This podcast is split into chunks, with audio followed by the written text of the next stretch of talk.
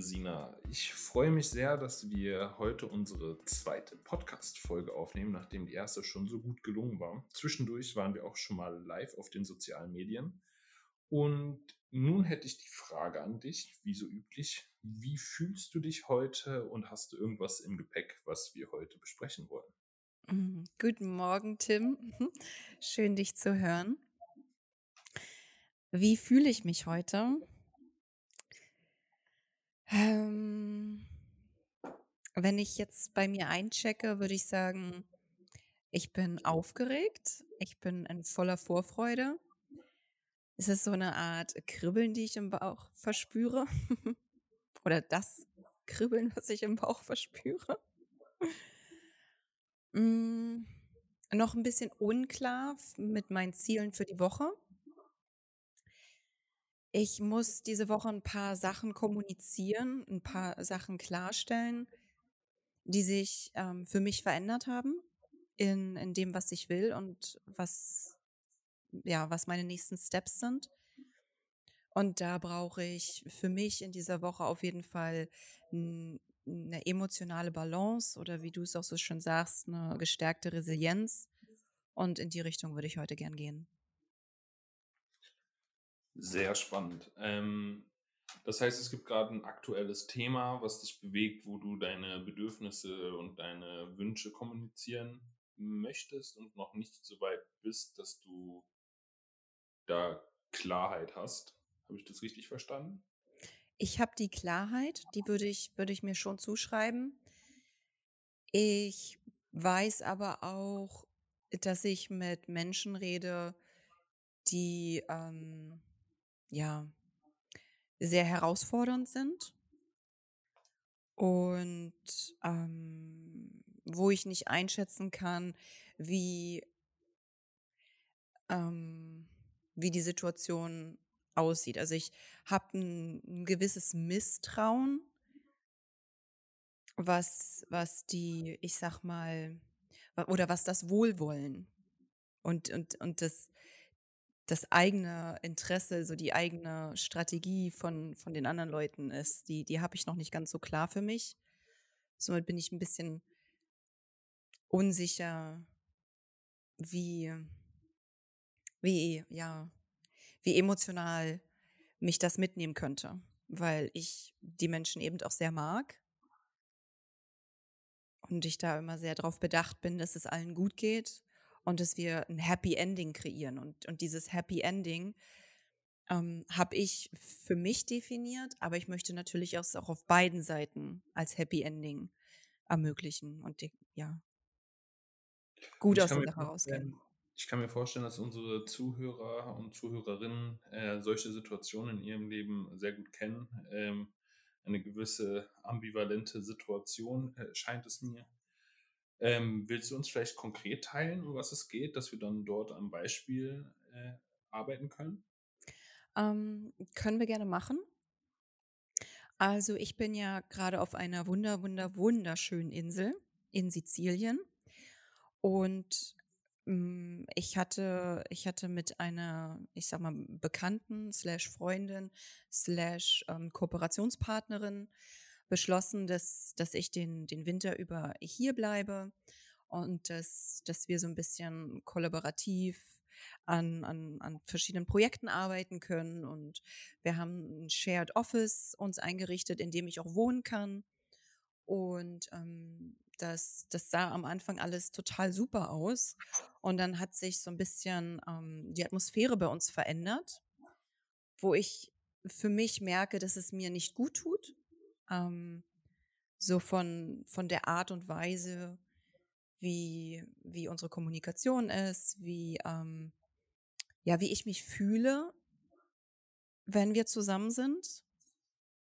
Es fühlt sich eben ähm, doch eher manipulativ an und eher, ja, eher, ich würde sagen, unschön. Und da habe ich für mich einfach entschieden, auch ich war jetzt letzte Woche, da haben wir ja auch gesprochen, war ich ja gerade in Napoli und dann war ich auch noch ein paar Tage an der Amalfiküste und ein bisschen Distanz. Also die Distanz hat mir geholfen, nochmal in mich reinzufühlen und so, so ein bisschen Klarheit auch zu schaffen für mich. Und als ich jetzt wiedergekommen bin, hat sich das irgendwie für mich sich noch mehr bestätigt, dass ich eher aus dieser, aus dieser Kollaboration raus möchte, als das weiter zu festigen. Und das müsste ich eben jetzt kommunizieren, weil ja, sie ja eben auch hm, kalkulieren muss, selber planen muss und ja. Okay, und ich würde jetzt gerne fragen, was ist denn jetzt der Auftrag hinter dem Auftrag? Weil kommunikativ bist du als Kommunikationsexpertin, die schon etliche Trainings durchgeführt hat. Wie man das gewaltfrei kommuniziert, denke ich, brauche ich dir nicht darzustellen, äh, dass es auch in Ordnung ist, äh, solche Entscheidungen zu treffen, denke ich, muss ich dir auch nicht äh, erklären. Mhm. Jetzt würde ich halt gerne tiefer gehen und schauen, wo denn das Gefühl ist, was dich daran hindert, dass du dich nicht traust, diesen Schritt jetzt zu gehen, obwohl dir die Klarheit auch nicht fehlt. Die Entscheidung ist ja schon gefallen, jetzt geht es um die mhm. Umsetzung der Entscheidung. Ich glaube, ich habe einfach einen innerlichen Respekt vor dieser Auseinandersetzung, weil eben jedes Mal, wenn wir miteinander gesprochen haben, ähm, sie das Ganze eben immer umgedreht hat, so dass ich das Problem bin und also äh, diese, diese, diese Raffinesse und diese, diese, diese kommunikative Gewandtheit ist sehr beeindruckend, die, die sie besitzt. Die ist wirklich, die ist, die ist großartig, aber eben in einer sehr manipulativen Art. Und sich vor, vor so einer hohen Kunst der Kommunikation nicht nur zu schützen, sondern da auch für mich selber einzustehen und zu sagen, okay, halt, stopp, nein, das fühlt sich gerade nicht richtig an, warte mal, was passiert hier gerade? Nein, das waren nicht meine Worte. Das ist so ein Kraftaufwand und für den mache ich mich halt gerade irgendwie emotional, also fertig, ich bereite mich davor, um aus diesem Gespräch nicht komplett drained rauszugehen, sondern eben ja, da auf meinen Energiehaushalt zu achten. Weißt du, was ich meine? Mhm, mhm. Also ich äh, denke, dass wir da langsam auf der richtigen Spur sind ähm, und wir da jetzt eine gewisse Fährte haben. Ähm, an was erinnert dich denn diese Situation? Gibt es irgendeinen Fall, wo du sagen würdest, dass das ähm, schon in dir drinnen liegt, dass du solche ja. Beziehungen kennst? Absolut. Absolut. Kommt das, also äh, äh, große, große Parallelen sehe ich da in der Familie. Mhm. Und ähm, ja, es ist, ist nicht so nice. Und um noch eine Kleinigkeit in den Raum zu stellen, wenn ich mal ein wenig schubsen und ziehen äh, darf, mhm. ähm, ist ja auch gerade, dass wir beim letzten Podcast als Thema die Trennung zwischen ähm, Vater und dem Ex-Freund hatten. Und wir auch schon im O-Tonus hatten, dass im familiären Raum auch Interessen vorgestellt wurden, die du bedient hattest, wo du dich von lösen musstest und auch immer noch von löst. Also nicht musste, ne? Also nicht, nicht musste, ich musste nicht. Für dich, für dich selber, genau. Also für, ich hatte das, das Bedürfnis, ja, ich ja. hatte das Bedürfnis, da eben ein bisschen Distanz zu gewinnen, weil ja, weil es sich eben nicht so gut angefühlt hat, weil es sich ja, ja, mich Energie gekostet hat wieder. Die ich also, halt brauche ich für mein Business. Das ist das Ding. Richtig. Also ich würde ich würd nur einfügen, an der Stelle würde ich sogar auch das Muss stehen lassen, weil es ein okay. Muss für den Selbstschutz ist. Okay. Und als äh, Kampfsportler, ähm, mhm. kennt man ja diesen Spruch, äh, wenn man in den Ring steigt, defend yourself at all times. Mhm. Und ähm, ich sehe Selbstschutz nicht nur als Recht, sondern auch als Pflicht. Okay. Ähm, weil es gibt selten jemand, der dir näher steht als dir selber, der sich so gut um dich kümmern kann wie du selber. Ja, das ist ein In den meisten Punkt. Fällen. Und ähm, deswegen kann man da auch ein Muss stehen lassen. Mhm. Ähm, dennoch würde ich wieder quasi zurück auf die, auf die Fährte gehen, die uns zur Lösung führt. wo wir dann schauen, okay, es ist die Manipulation von außen, wo du gerade in einem Prozess bist, um dich daraus zu lösen, der aber auch noch überschattet ist von diesem Trennungsschmerz. Und für mich kommt es so vor, als wenn das halt ein gewisses Muster ist, mhm. dass du jetzt in dieser jetzigen Situation positiv als sogar als einen Auftrag oder als eine Trainingschance wahrnehmen kannst. Richtig. Und jetzt in diesem Setting auf diese Situation schauend, wo ist der Schmerz am größten? Wo kannst du noch am meisten üben, um aus dieser Situation herauszukommen, um dich der Konfrontation äh, zu stellen oder sie zu ermöglichen?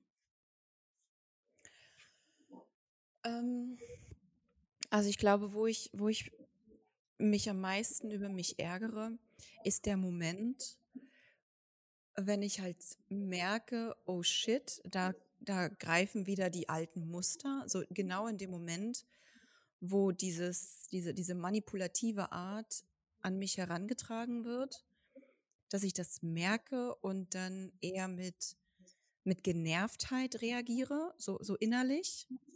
statt da dann in die Atmung zu gehen, ruhig zu sein und ähm, mir das gar nicht anmerken zu lassen. In dem Moment verhalte ich mich halt eher dann wie ein Teenager, dass ich, dass ich auch mit den Augen rolle und sage, ey, jetzt echt jetzt? Wirklich? Ist das dein Ernst? Was, ja, wo ich dann nicht stolz auf mich bin, sondern da würde ich gerne dann diese absolute Ruhe, Gelassenheit, diese Souveränität in das Gespräch mit reinbringen. Und ich glaube, das ist das, was ich als Herausforderung jetzt für, für diese Woche auch sehe. Mhm. Und, und davor habe ich einfach Respekt. Es ist so eine, so eine, das ist wie, wie, ja, in den Ring steigen nochmal mit, mit, mit einer neuen Strategie, mit einer neuen Technik, die ich jetzt eben wirklich, also damit, damit hoffe ich mir auch den, den Sieg. Nicht, nicht im Sinne, dass einer verliert, sondern dass wir beide gewinnen.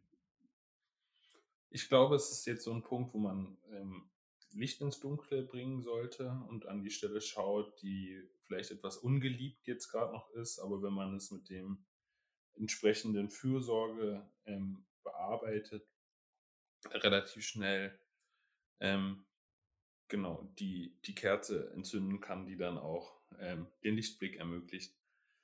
Es ist die Angst, sie zu verlieren und zu enttäuschen und die, sondern Nee, ich glaube, mein mein Punkt gerade ist es, in der Liebe zu bleiben.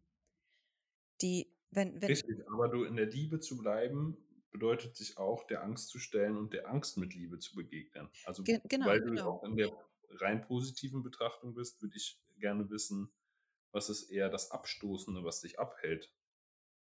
Was ist der Worst Case, der passieren könnte? Und nicht in der rationalen Ebene, sondern auf der emotionalen Ebene, dein inneres Kind, das Gefühl in dir, die sagt, ich könnte hier was falsch machen? Hm, das habe ich gar nicht. Ich habe gar nicht so dieses, diese, diese Angst davor, was falsch zu machen, sondern es ist mehr, dass ich lerne, aus der Liebe heraus zu kommunizieren. Das ist der Weg. Aber wo ist das Hindernis? Ich mache es neu. Das ist neu für mich. Das ist etwas, was ich, was ich nicht gelernt habe, so aus, aus der Familie heraus. Mhm. Und was hat das bedeutet? Also, wie war das in deiner Familie? Na, eigentlich eher so hm, so so passiv. So über über solche Sachen haben wir einfach nicht geredet. Das das ja, das war einfach nie ein Thema. Und wie hast du dich da gefühlt? Hm, weiß ich nicht, ähm das war ja für mich normal. Ich habe mich ich habe das nicht hinterfragt. Mhm. Also, es war es war kein Problem. Manipuliert von außen zu werden und nicht die eigenen Bedürfnisse kommunizieren zu dürfen. Ja, das war das das da war ich blind für. Das war so war wie das hast halt. du dich gefühlt in der Situation und welchem und hast dem Gefühl nachgegeben, um dann das als gegeben zu akzeptieren? Ich habe da nicht so die Erinnerung dran. Also ich, Was ist eine Schlüsselsequenz, die dich genau an so etwas erinnert?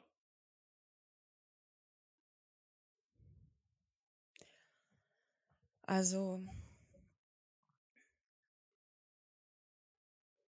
mm,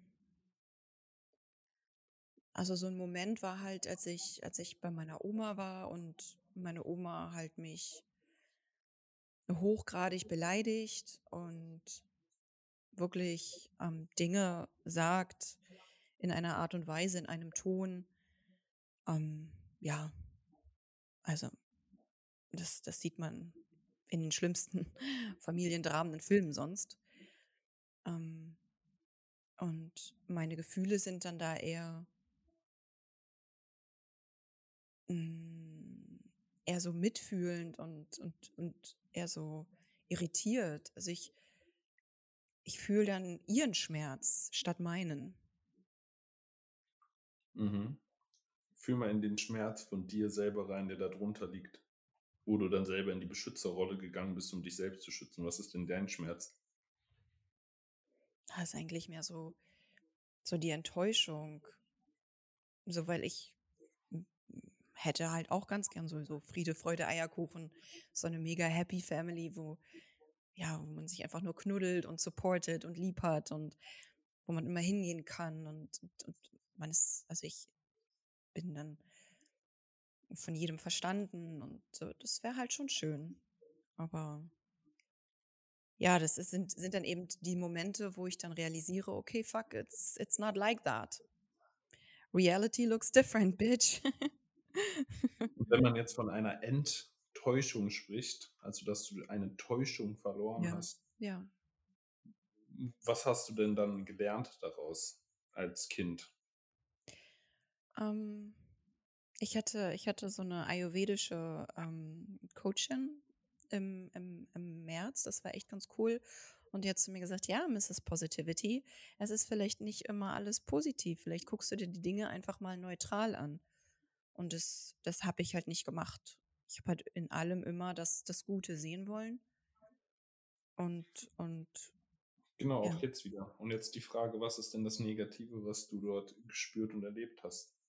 Und negativ halt einfach als abstoßendes äh, Emotionen, die dir Angst macht, die dich immer noch blockiert. Was ist denn das? Fühl doch mal hin.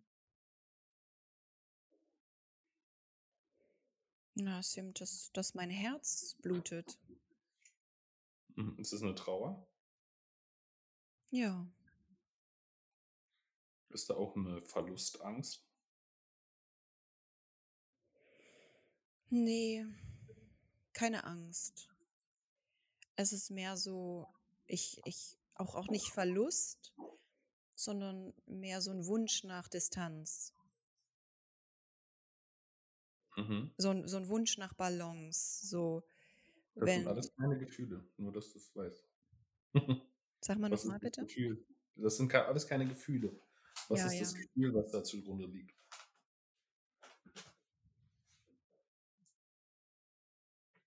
Im Kopf hast du schon tausendmal durchdacht und äh, dir Mhm. überlegt und kannst Muster erkennen. Ja, Das ist das Gefühl, was das aber trotzdem wieder dich Ja, es dazu ist, es ist Trauer.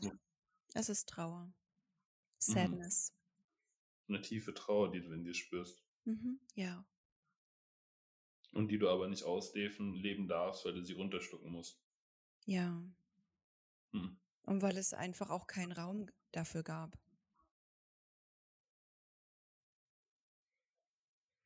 Und da wären wir jetzt bei der, bei der Situation, als ich sechs war, was wir im LinkedIn Live besprochen haben. Die da wäre. Der Verlust meines Bruders. Mein Bruder ist gestorben, als ich sechs war. Er ist zum Mittagsschla Mittagsschlaf eingeschlafen.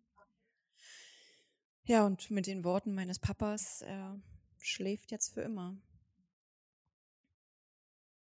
Und ja, das war halt, das war halt ein Schock in der Familie. Ne? Im Prinzip, als ich sechs war, ist mein, mein Bruder gestorben und meine Eltern innerlich mit und somit auch meine Kindheit. Weil darüber geredet haben wir nicht. Jeder hat mit seinem, ist mit seinem Verlust auf seine Art umgegangen. Und da muss ich auch meine Eltern loben. Sie sind, sie sind da trotzdem gut mit mir umgegangen, ähm, haben das Beste aus der Situation gemacht. Also ich, es war schon, es ist beeindruckend im Prinzip, wie sie damit umgegangen sind.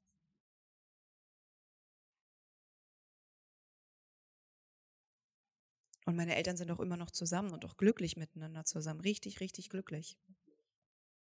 Viele Familien zerbrechen dadurch.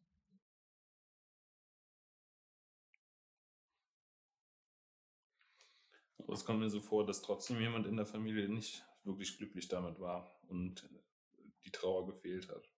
Natürlich, natürlich.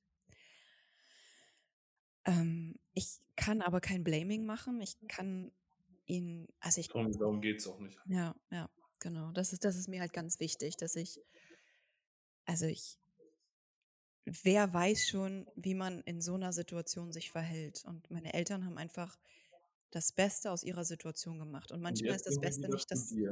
Jetzt gehen wir wieder zu dir und wir okay. reden nicht über das Rationale, sondern mhm. wie hast du dich gefühlt und was hast du auf der Gefühlsebene gebraucht? Also das kann ich auch jetzt gar nicht mehr sagen, weil das habe ich halt alles verdrängt, ne? Hör mal in dich hinein und fühl mal in dich hinein. Das Kind schreit nach Aufmerksamkeit. Ja. Ja. Ja, die innere Kind, äh, äh die Arbeit des inneren Kindes, ja. Ja.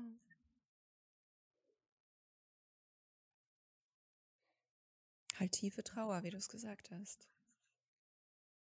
Einsamkeit.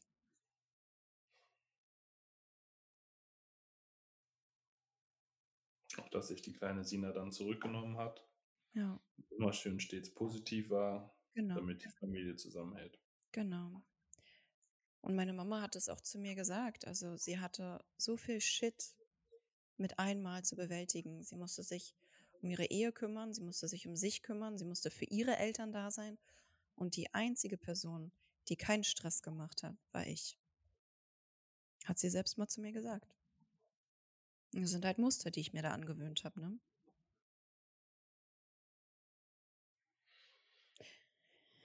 Wenn du dich in die kleine Sina zurückversetzt, die den Bruder verloren hat, mhm. den sie über alles geliebt hat, mit dem sie vorher gespielt hat und glücklich war, auch eine gewisse Beschützerrolle eingenommen hatte und da den Bruder verloren hat.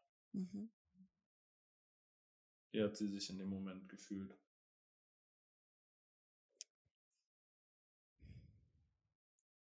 Ich habe Schuldgefühle gehabt. Ich habe am Nachmittag meine Mama noch gefragt gehabt, ob ich mal reingucken kann. Und dann meinte sie, lass mal. Er war gestern schon, hat gestern so wenig geschlafen, war gestern so unruhig. Ich bin froh, dass er gerade ein bisschen schläft. Mach ihn mal nicht wach, lass mal. Und diese Schuldgefühle, ähm, hätte ich doch mal reingeguckt. die ja, die beißen ein bisschen.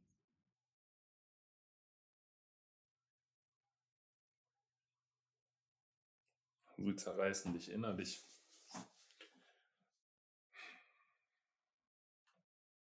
Ich glaube nicht, dass sie nur beißen. Ein bisschen. Ich hatte gestern ähm, ein sehr schönes Gespräch mit, ähm, mit einem sehr, sehr inspirierenden Mann, der auch hier aus, aus, äh, aus Favignana ist. Und er meinte zu mir, dass er mir das anmerkt, dass ich mir selbst verzeihen darf, dass das ein, ein Prozess ist, den ich nicht machen muss. Er kennt mich nicht. Und wir haben auch eine totale Language Barrier, also er mit gebrochenem Englisch, ich mit keinem Italienisch. Aber das merkt er mir an, dass mein Prozess ist, dass ich mir selber verzeihen darf. Und ich konnte da gestern nur antworten, dass ich gar nicht weiß, was ich verzeihen kann. Oder soll oder was, was es ist. Würdest du jetzt sagen, dass es der Moment ist, mir zu verz oder dass genau das der Moment ist, den ich mir verzeihen darf, nicht nach meinem Bruder geschaut zu haben?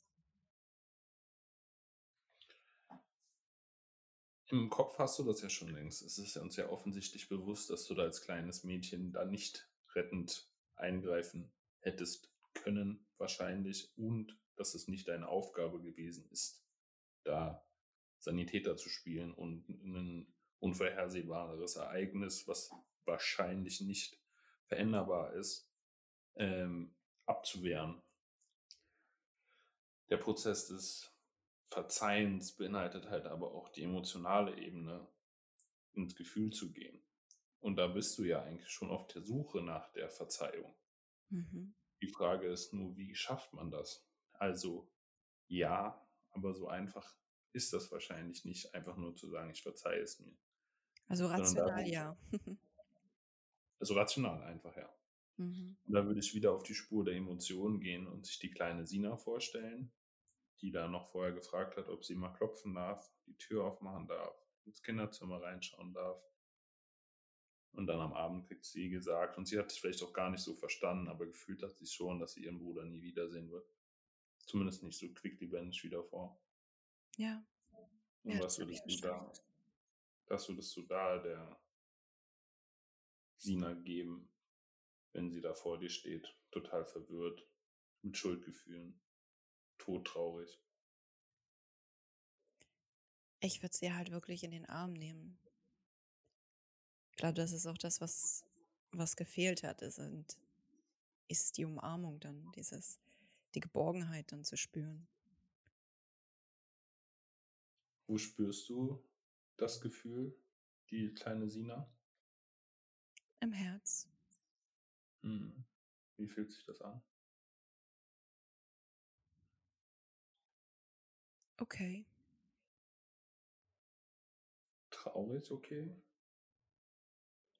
Wohlwollend, okay. Ist das ein Prozess, der jetzt gestartet hat in, in Verzeihung oder? Ich glaube, der, der, ist, der ist schon ziemlich fortgeschritten. Mhm. Ich glaube, ich war schon ein paar Mal da. Und das ist, das ist auch, was ich gelernt habe, der Prozess im Verzeihen. Es ist immer wieder, und da habe ich einen sehr, sehr schönen Film auch mal gesehen. Auf Deutsch heißt der Die Hütte ein Wochenende mit Gott. Und den habe ich ungefähr vor einem Jahr gesehen. Und da dachte ich, okay, wenn, wenn, wenn es möglich ist, das, was im Film dargestellt wird, zu verzeihen, dann kann ich das auch. Und ich habe mir den zweimal angeguckt, ich habe mir den alleine angeguckt und dann am Abend habe ich meinen Freund gefragt, also meinen damaligen Freund, ob wir den nochmal zusammen gucken können weil ich ihn nochmal sehen wollte. Ich wollte ihn nochmal mit einer anderen Brille sehen, weil vorher wusste ich nicht, was ich mir angucke.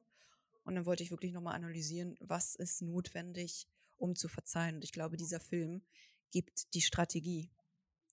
Und das heißt immer wieder, immer wieder, jedes Mal. Man muss sich tausendmal verzeihen, bis man wirklich verziehen hat. Und ich glaube, da, da bin ich seit einem guten Jahr. Und anscheinend noch nicht fertig. Was ich spannend finde, das ist ja auch genau jetzt am Kern von dem Business Deep Talk, den wir halten wollen, dass man merkt, dass dann die Blockaden im Geschäftlichen ja. oft halt auch im tiefen Persönlichen liegen.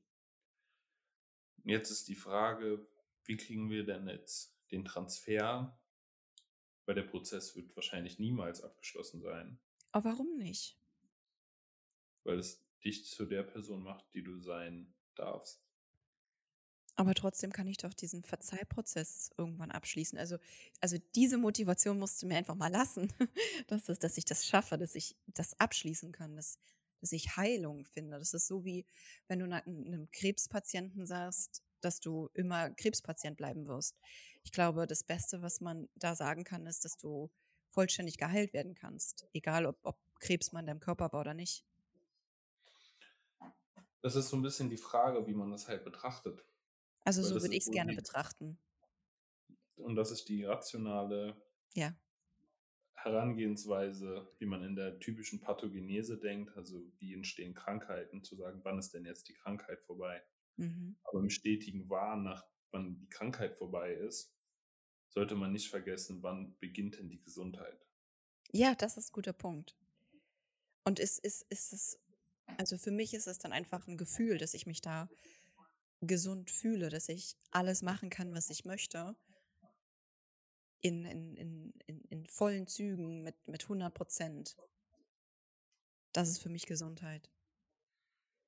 Keine Einschränkungen, keine Barrieren, emotional oder physisch. Was Das Maximale aus mir rauszuholen. was für den einen die Barriere ist, ist für den anderen das Sprungbrett. Ooh, I like that. I like that. Okay. Und das ist halt die die Pa Passion. In dem Augenblick, wo du probierst, dich zu dir selber aufzuzwingen das zu verzeihen zu müssen, sich nicht der Angst zu stellen, sich nicht der Trauer hinzugeben, bist du noch sehr weit am Anfang, um jetzt da wieder so 'n Anreizsystem zu schaffen. Ja, ja. Der Punkt zu sagen, irgendwann wird es sogar so sein, dass du diese Sehnsucht vielleicht sogar bis zu 'nem gewissen Punkt vermisst, weil du ja deinen Bruder und deine Geschichte nicht vergessen möchtest. Ist ja 'n elementarer Teil von dir, wie du geworden bist. Und das möchtest du nicht abstoßen. Das ist noch 'n Anfangsprozess, wo du sagst: „Okay, ich will das schnell wie möglich weghaben.“ Aber der Schritt Ich glaube, ich spannender pa paradoxerweise zum Lösen des Dilemmas ist es nicht, das wegmachen zu wollen, sondern das anzunehmen. Es ist schön zu finden, dass du da traurig bist, deinen kleinen Bruder verloren zu haben. Ich glaube, was ich weghaben möchte, sind die Insecurities, die immer wieder kommen. Wenn halt Mhm. bestimmte Situationen auf mich eintreffen, wie zum Beispiel, als ich, ähm, bei den Energy Innovation Days 'ne Moderation gemacht habe, da habe ich auch gemerkt, dass ich in in meine Insecurities zurückgefallen bin. Und es hat mich live auf der Bühne selbst überrascht und ich musste in dem Moment irgendwie da wieder rauskommen. Ich glaube, ich habe es auch geschafft, aber ich war so erschüttert, wie wie diese Insecurities mich in diesem Moment eingeholt haben, dass ich dachte: „Okay, ne, ich ich kann so was nicht noch mal machen, bis ich nicht meine Insecurities under control habe oder bis die nicht gefixt sind“, oder wie man das auch ausdrücken mag. So, das war das war für mich so so 'n Moment und dann ging halt die Reise wieder weiter. Und jetzt bin ich wieder hier an einer Stelle, wo mich wieder Insecurities triggern, wo ich wieder zurückfalle in in in in ja, in in diese Unsicherheit, Dinge kommunizieren zu wollen. Und eigentlich möchte ich doch nur äh, stark sein und das, was ich für richtig halte mit mit Selbstvertrauen kommunizieren zu können. Kannst du diese Unsicherheiten, diese Ängste beschreiben, wenn du in dich hineingehst, wenn du mal die Augen schließt und dich hineinatmest, wie sich das anfühlt und dafür 'ne Begrifflichkeit finden? Oh ja, ganz ganz klar. Mhm. Ähm, nicht gemocht zu werden. Ich würde es gerne als Bild haben, dass es irgendwie 'n brauner Kloß ist, irgendein Monster. Mehr mehr 'ne rote, äh, brennende Umgebung. Mhm. Und ist in der 'Ne hei Hölle. 'ne heiße, rote, brennende Umgebung. Du bist in der Hölle. Ja, ja, so 'n bisschen Hölle.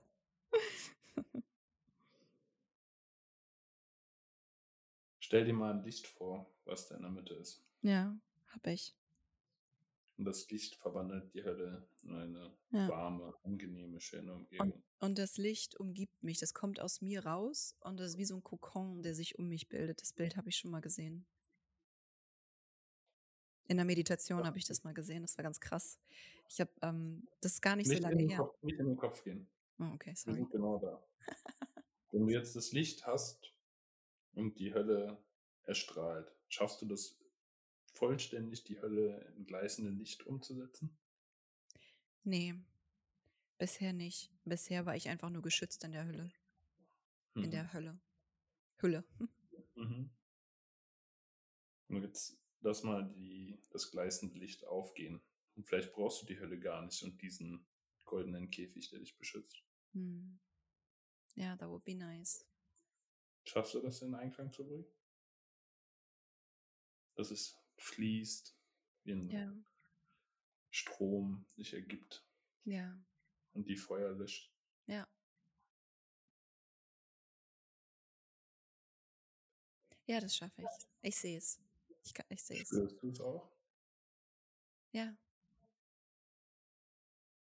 Ja, ich spüre diese innerliche Stärke, die ich in mir habe. Das ist so eine unfassbare Power. Die ist krass.